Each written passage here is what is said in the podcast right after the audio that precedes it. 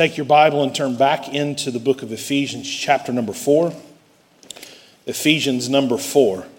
And last week we used the 15th verse really as a place to pivot, and we'll do that again this week. There is so much for you in Ephesians chapter 4.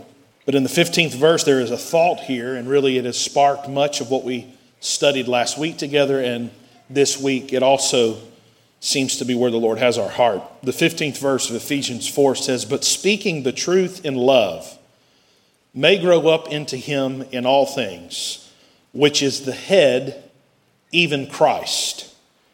But speaking the truth in love.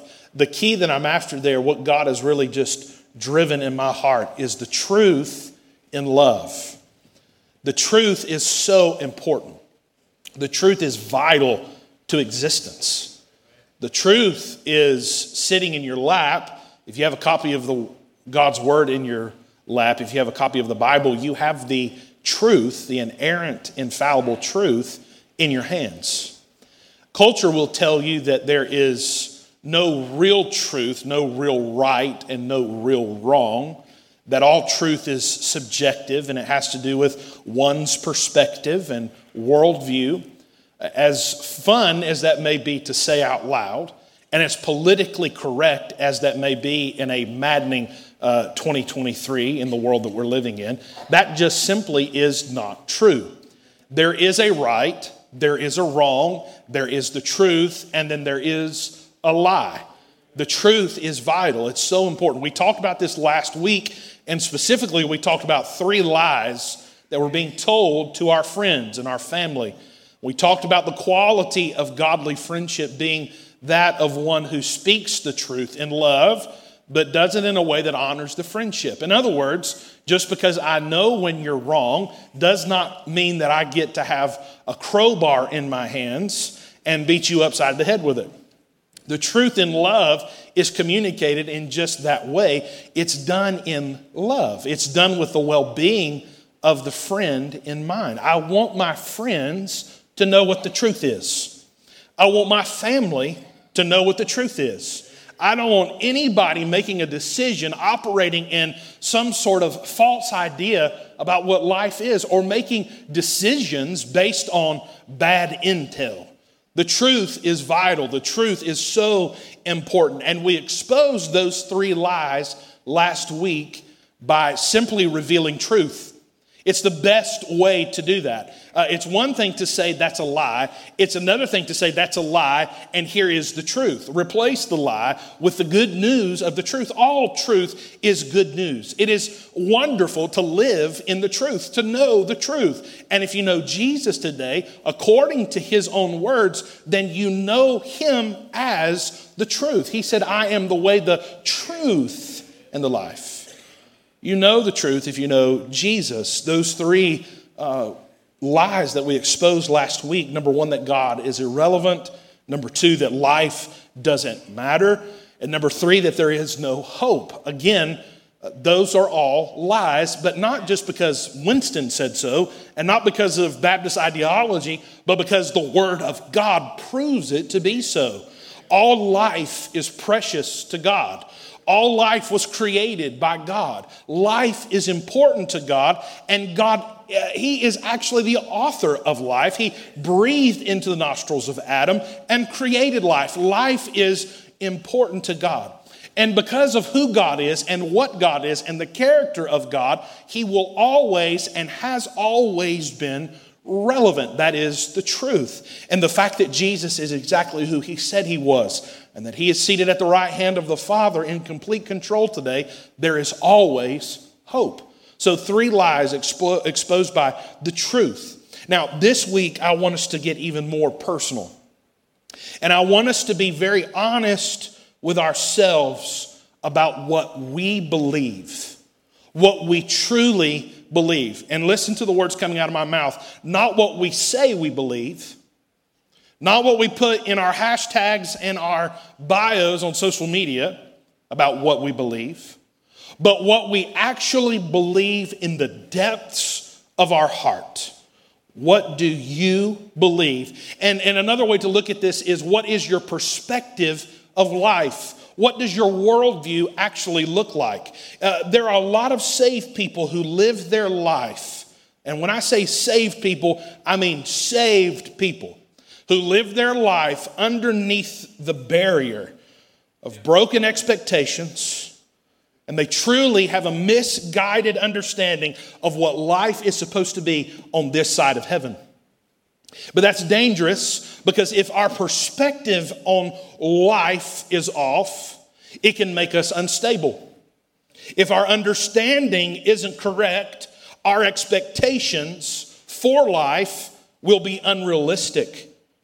The life of a believer is to be that of a level headed, well rounded, mature spiritual being who takes everything in life and processes everything that comes at them. We take all of the data points of life the good, the bad, the ugly. From top to bottom, everything that comes in, the well rounded, mature spiritual being called the Christian is to take all of that in, everything that life is. And at their conclusion, when they process all of the data and all of the information before them, even the tough stuff, they come to this conclusion in their maturity, in their level headedness, and in their well roundedness. They come to the conclusion that God is perfect, that God is just, that God is righteous, and that He does all things well. They take everything in life, they put it down into the barrier of who God is, and what comes out is nothing more than God is, and all is well. God is, and I can live. God is, and I can just relax and understand that He is in control. But the battle, yet again, as it was last week, is human emotions. This is so much easier said than done, so much easier preached than actually lived. We asked the question last week who or what is doing the lying? Who's the liar? Remember that thing we used to say as kid, liar, liar, pants on fire? So last week we talked about those three lies, the lies that are being told to your friends, and we answered that by saying that the world will lie to you, culture will lie to you, politics in our country have become asinine, full of liars, full of deceit. You'll watch politicians actually say the lie so many times that they will believe it themselves eventually. Uh, the, the mark of a statesman is one who's willing to say the truth even when it's not convenient for his political base. That's disappearing. And the ones that do, we're, we're not voting for them uh, because we don't care enough to go and do it. But, but the political system in our country is run rampant with deceit, with lies. It's our culture, unfortunately. We talked about Satan, that he would lie the father of lies. You go back to Genesis 3, you look at the subtle serpent in the garden, and it all began the fall of Adam and Eve with the lie that Satan spoke to Eve, the father of lies. But the lies that we're exposing today can really be blamed on one person more than any it's me. It's me. It's my flesh, it's the human heart. Your flesh, your heart, your emotion as a human being, according to the prophet Jeremiah, uh, your heart is so at its core willing to lie to even yourself that you'll believe a lie that comes from your own emotion. Your flesh will lie to you. So understand today that I am my biggest problem. I am the one entity, I am the one corporation that will keep me from being exactly what God wants me to be and for, for uh, forming the perspective that God wants me to have. The biggest obstacle is me. Liar, liar, pants on fire. It's me, it's my flesh. And so, who will lie to you? You can answer that by looking in the mirror. And in hours of discussion and countless calls and emails and texts and meetings, I have truly deduced that there are a lot of people who are saved and claim to be believers, and they're unhappy. They're unsatisfied, they're upset, they're unhinged, and sadly, because of that, they're unavailable for the work of Christ. And because they're upset and they're unhinged and they're unsatisfied, they're not able to participate in the unification of the body of Christ because they are neck deep in their false dichotomy that has created a perspective that is not reality. And if these lies are not addressed and then readdressed, and quite often we find ourselves as human beings, even saved people, in an unpleasant position.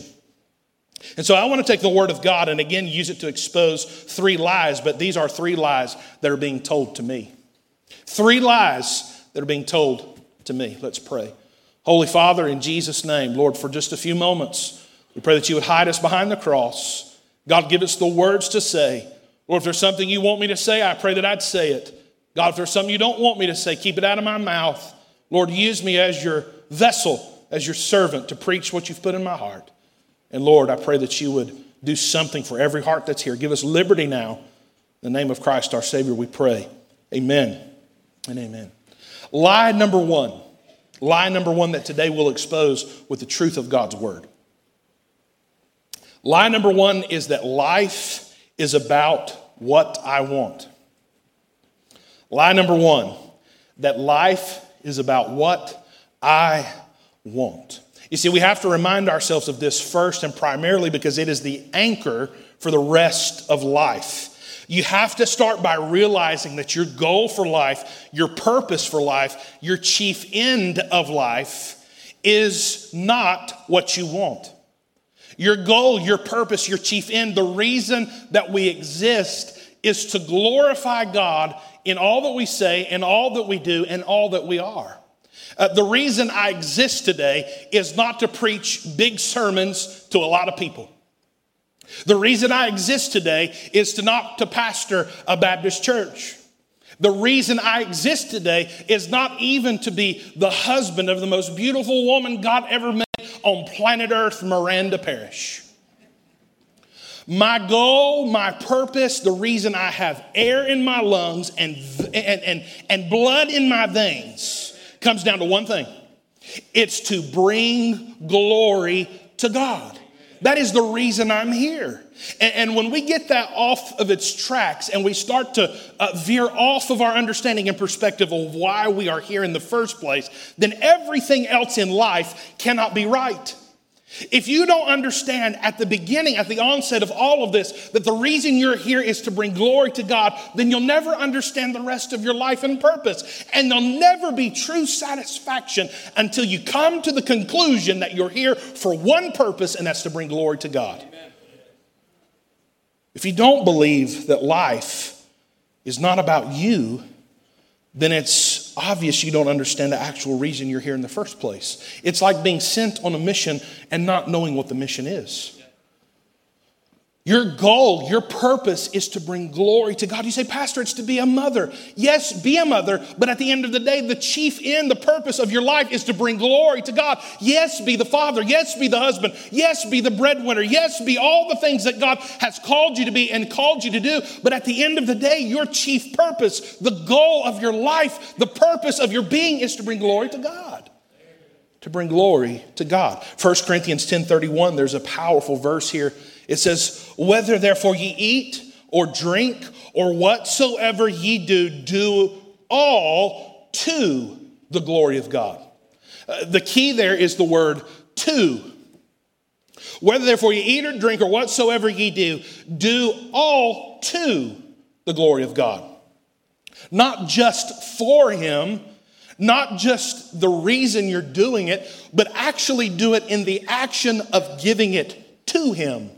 You say, Pastor, how is this possible that all that I do, all that I say, whatsoever I am, how do I do that to the glory of God? Spirit filled people live a life that is surrendered to the perfect will of God for their life. And yes, you can be on your back porch smoking baby back ribs, keeping them absolutely perfect, loving on your family, having a great time, and do it to the glory of God. God, thank you for the money to be able to buy the food. You gave it to me. God, thank you for my family and this home the grill that I've got and the baby back ribs that you gave me. You say that's silly. No, the Bible says, whatsoever you do, whether you eat or drink or whatsoever you do, do it to the glory of God.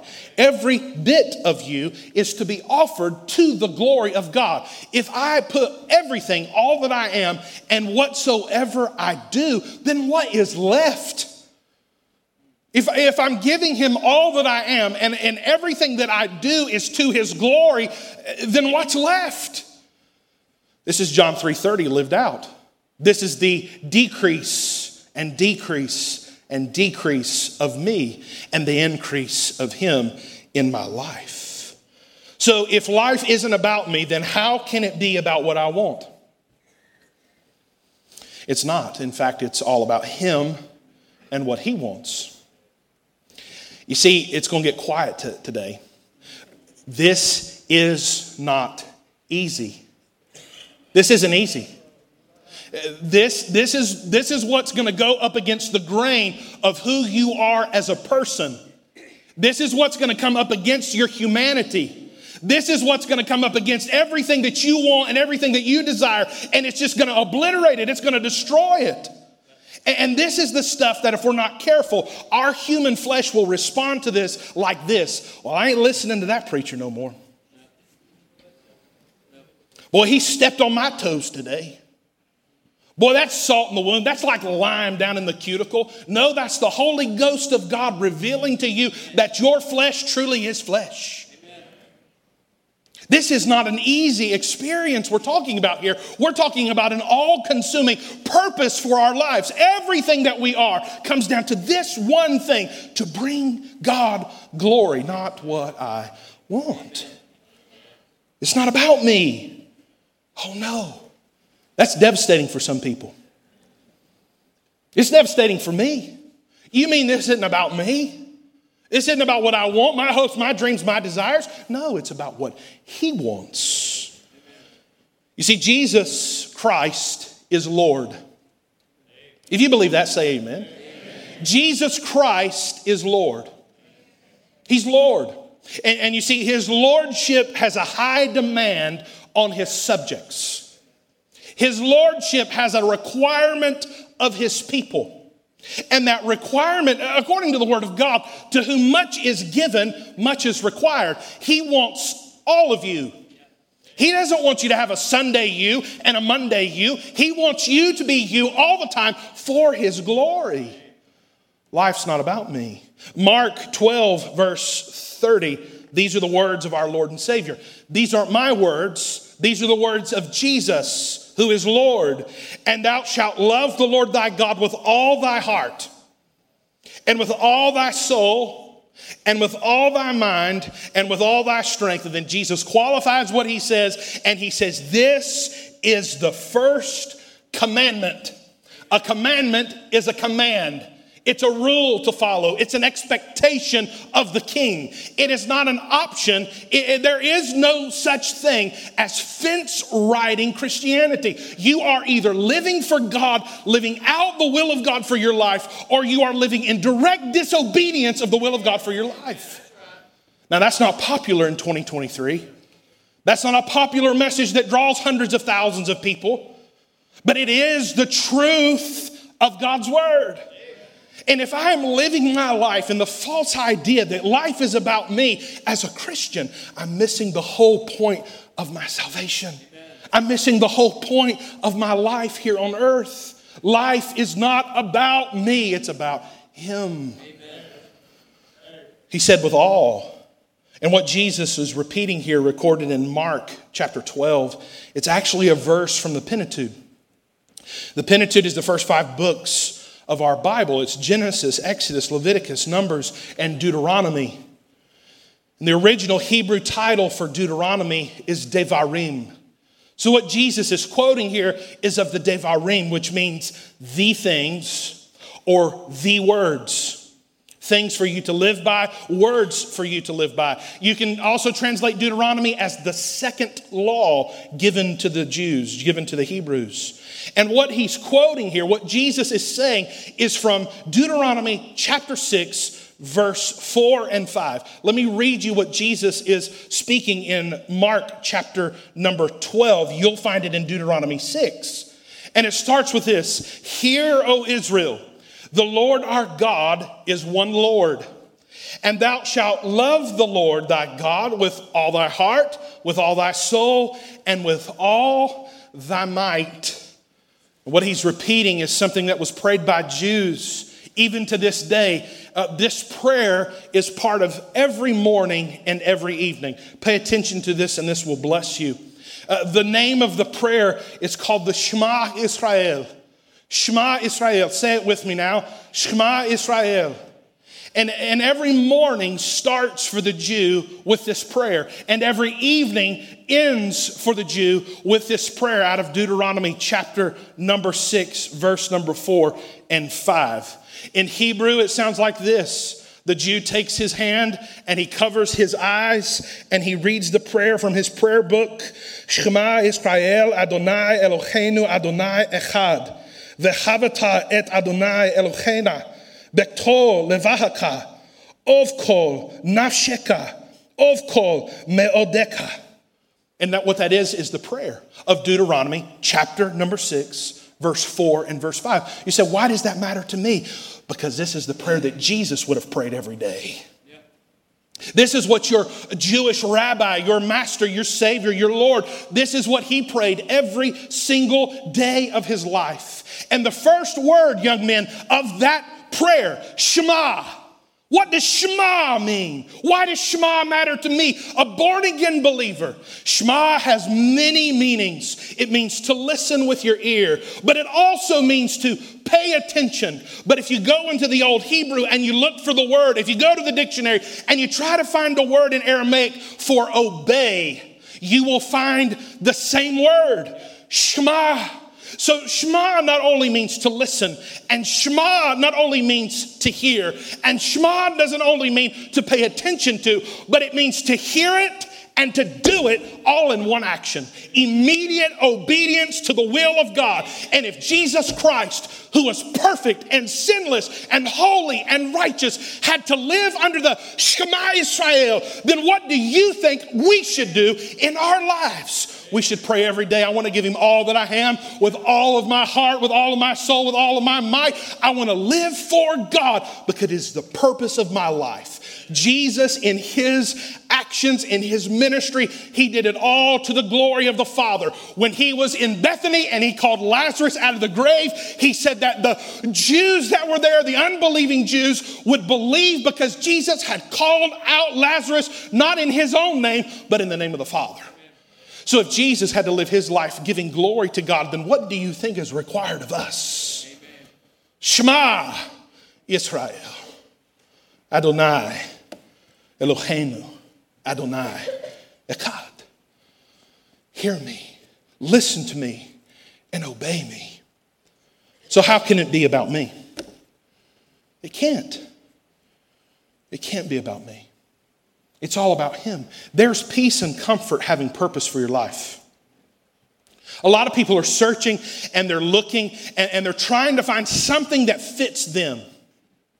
And they're warring up against all these options for what life can be. When at the end of the day, the greatest purpose anybody can have in life is to live for Jesus and to give Him glory in everything, in whatsoever you do. Life's not about me, it's about Him. Lie exposed, Truth revealed. It's about Him and bringing Him glory.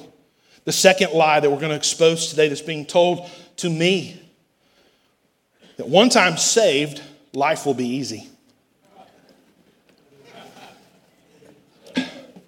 Can I get a witness? That once I'm saved, life will be easy. Give me just a moment here to run this rabbit trail and, and then come right back to the truth of God's word for just a moment.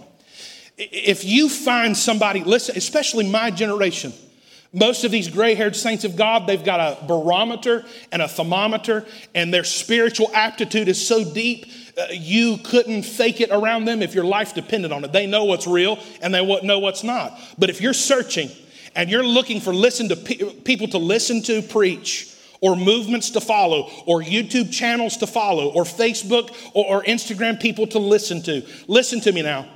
If you hear somebody out of the word of faith movement, listen, this ain't popular, but if you hear somebody out of the word of faith movement say something like this, uh, we believe you, Jesus, and we know that because we believe, everything in our lives will be perfect. Uh, we'll never be sick because you are a healer. Uh, we'll never have to go to the doctor again because you are a great physician. Would you please, for the love of all that is holy, block the channel and move on to somebody else? Amen. It's heresy. Some of the most godly people I know have to go get prescriptions filled twice a week. They have to go to dialysis centers, they have to go to cancer centers. And for them to even hear that heresy, I think God will judge those people that say that. Life is not going to be easy just because you follow Jesus. And I've seen this and I've heard this, and maybe not so blatantly, but even in my own internal dialogue. Listen, I've caught myself saying this before. Okay, Lord, I've surrendered. Uh, uh it's not about me, it's about you. My ear is open, my heart is set, my will is surrendered. Now, you're going to pay me back with doing this for me. Now, God, I didn't miss a service last month.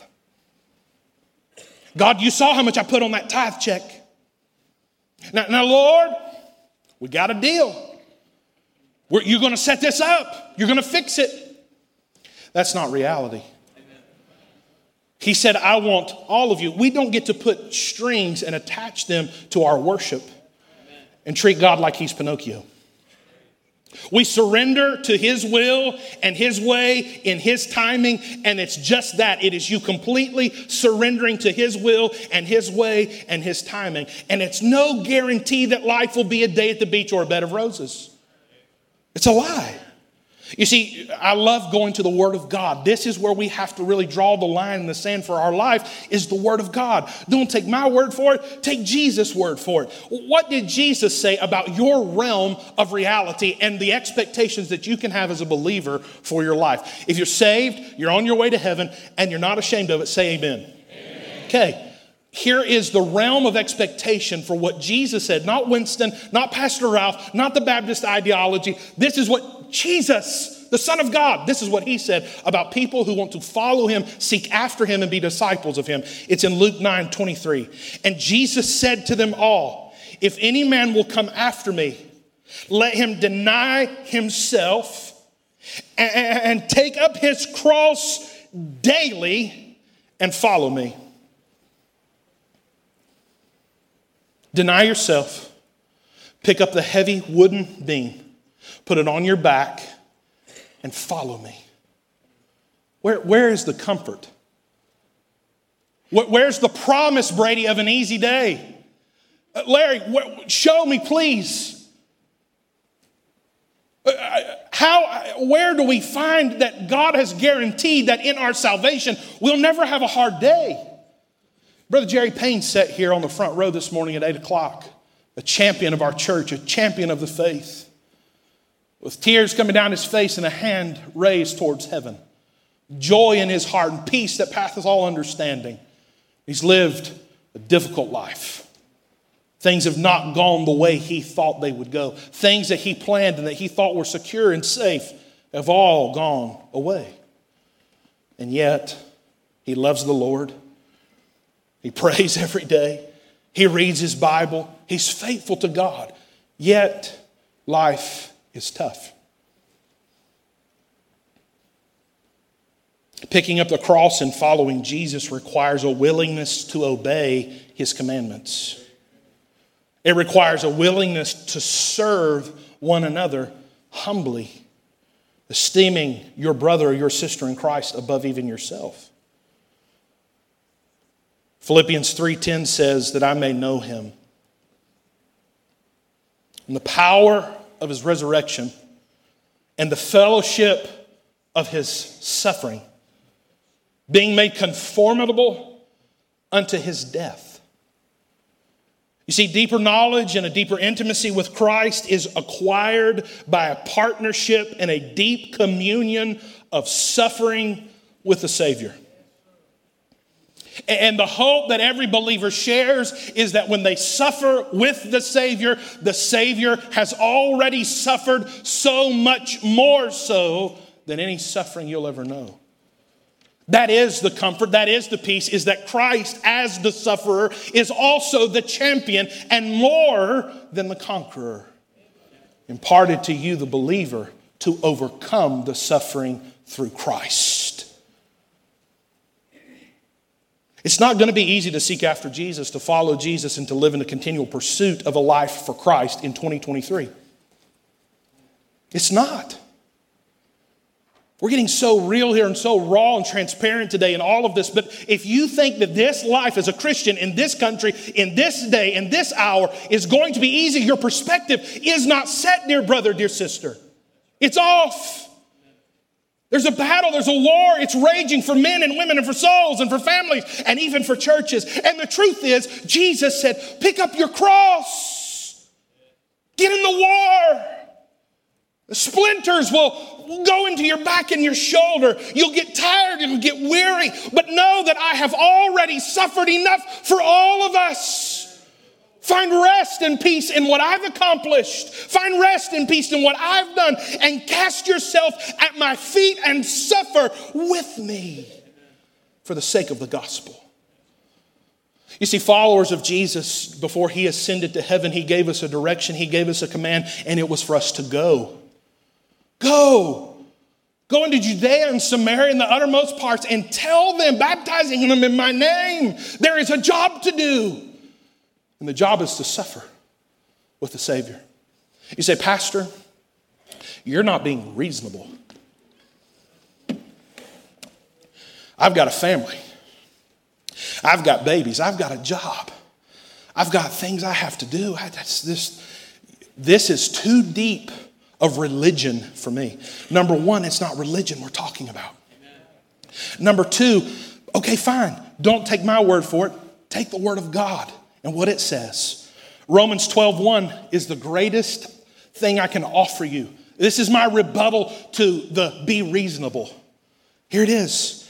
I beseech you, therefore, brethren, those are saved people, men and women. Again, let's try this again. If you're saved and on your way to heaven and you're not ashamed, say amen. amen. Great, praise the Lord. This is for you. I beseech you, therefore, brethren, by the mercies of God, that you present your bodies, not the preacher's body, not the Sunday school teacher's body, not the top tither and giver, not the money man, but your body. Mom, dad, uncle, grandma, grandpa, media volunteer, usher, choir member, your body. But present it how? As a living sacrifice, holy, acceptable unto God. And here is the qualifier, which is your reasonable service. If you want to be reasonable as a Christian, then be a sacrifice every day, giving God all glory and all honor. Just because I'm saved does not mean that I'll live this perfect, harmonious life where there is perfection and bliss every day. There are tough days. Ralph and Musette Sexton our pastor emeritus and my grandparents, my late grandmother. If ever I thought there would be somebody that would enjoy the benefit and the blessing of God for the life that they had given, that they would get to grow old together, have days where it was just the two of them. All the ministry. Do you realize our pastor emeritus, when he held his massive crusade in Washington, D.C. in 1986, on the mall there in Washington, D.C., right next to the Washington Monument, he put up his big old gospel tent and had a service. And on the mall, you couldn't take up an offering. Churches couldn't give to help support the meeting there at the mall. And God had so put this in his heart, he knew that the tent needed to go up. He knew that uh, God wanted to do something for our country, for our nation. And for 90 nights straight, he preached all across this country, raising the money, inviting people to come to Washington, D.C. This is, this is before internet, this is before social media. It's word of mouth, newspapers, radios, and television. And for 90 days, away from his family, away from the comfort of his bed, and even away from the total acceptance of what he wanted to do for the Lord. There was jealousy. There were hard days. There were foolish people who didn't know what they were squandering. I personally believe, this is my opinion, that a lot of people who got jealous at the wrong time may have squandered the third great awakening of our country. All because of pride. And he gave all that he had. And his testimony to me, Brother Ken, is that there were some nights he would get up to preach and he would have to keep a, a washcloth or a, or a rag close by because he had preached so much and so hard that blood would start pouring from his mouth. Begging God to do something that he couldn't do as a man, away from his family and away from his house. And you would think that the strings attached to that service, the strings attached to that sacrifice would be that God would allow him to have some time with his dear, precious wife, that they could get into their 70s and their 80s and be together and enjoy vacations together. And he wouldn't mind me saying this all those, all those miles he's flown all across the world, all the Delta Sky miles the man has saved, he saved them for one purpose to be able to pay for a trip that they never got to take. And I don't understand that. And I don't get it. But I remember the night that she died, wondering if he was going to come the next morning and stand behind this pulpit.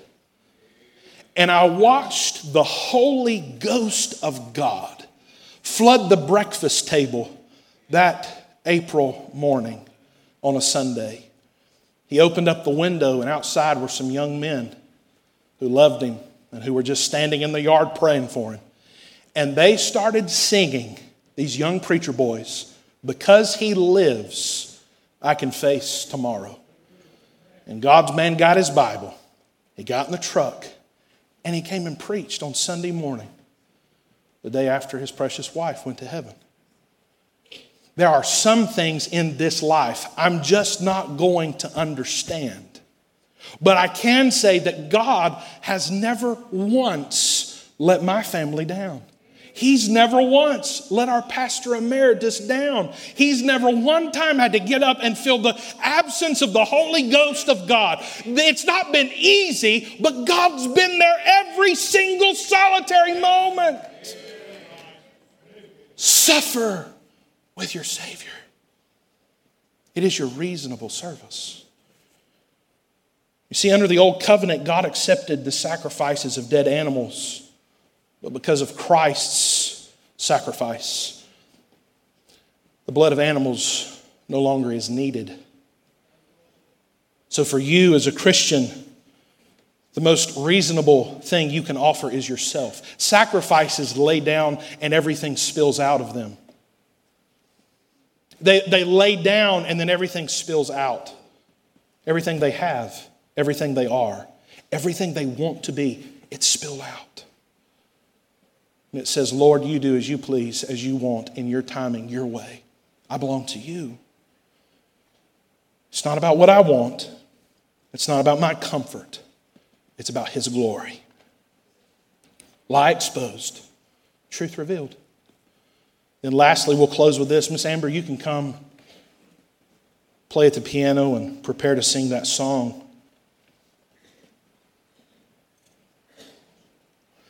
Lie number three if one and two are not true, then there can be little to no joy in life. If life is not about what I want, and if life is not about me being comfortable, then there's no way there'll be any joy. There's no way there could be any true satisfaction. That's so much of myself to give. Where is the joy going to come from? Psalm 118 is a great place to start with this. It says, This is the day which the Lord hath made. Do you realize that every day that's been that God made it? Every single day that has ever been, every time the sun has come up and the moon come up 12 hours later, the Lord made it. This is the day which the Lord hath made. We will rejoice and be glad in it. In what?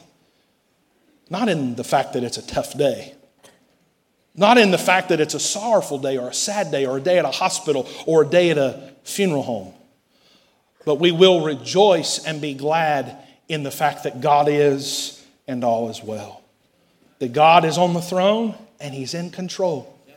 If a God with this much power and this much grace and this much love knows how many hairs are on your head, and if He knows about the tears that come down your face, even in the midnight hour that nobody else knows about.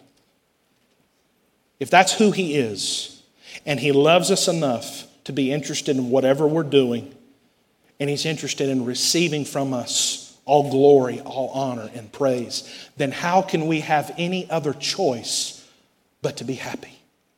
To be happy in Jesus, but to trust and obey. Trust and obey. The greatest peace you'll ever have is in the perfect will of God for your life. The greatest joy of your life will be knowing that your eternity is secure and that your footsteps every single day are led by the Holy Spirit of God. There is no greater joy. But the best part is not what's lived here. Are you with me this morning? I said the best part is not what's here. Philippians 3:20 says for our conversation is in heaven.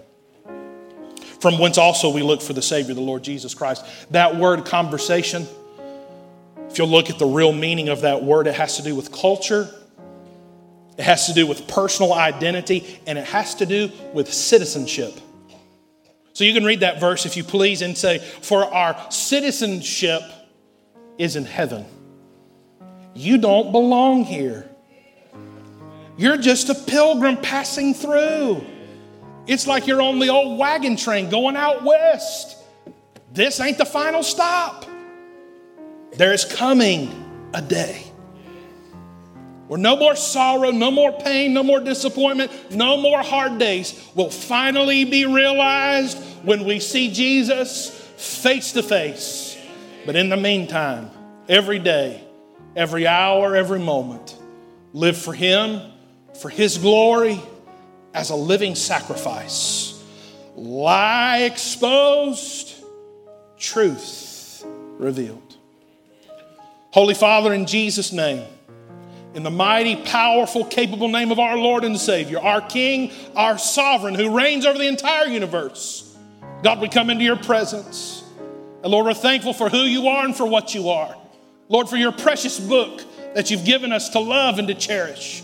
God, that I don't have to live my life guessing, that I don't have to live my life afraid. Fear has no grip on me, death has no grip on me. And I am in the hand of my Savior this day. Lord, thank you for the truth that you reveal to our hearts. Now, Lord, I pray for people in this room people that are worshiping online who are being lied to. Lord, would you expose the devil for who he is? God, would you expose the lie that's got them hooked? God, would you do what only you can do? Holy Ghost, I cannot convince anyone here of the truth, but God, you can. And God, you will, and you'll do it in your perfect timing. I pray that you would knock the mud of the world off the people, that you would open the eyes of the one that is blinded in their sin and their disbelief, and that, Holy Ghost, you would convict them and draw them and save them for your glory. Do it in your perfect timing, and we'll be faithful to give you all the glory, all the praise, and all the honor for what you do in this place and in our lives. It's in Jesus' precious, precious, name we pray. Every head bowed and every eye closed. We've got just a few minutes. Here's the invitation. If you're being lied to, come get in this altar and ask God to touch your heart.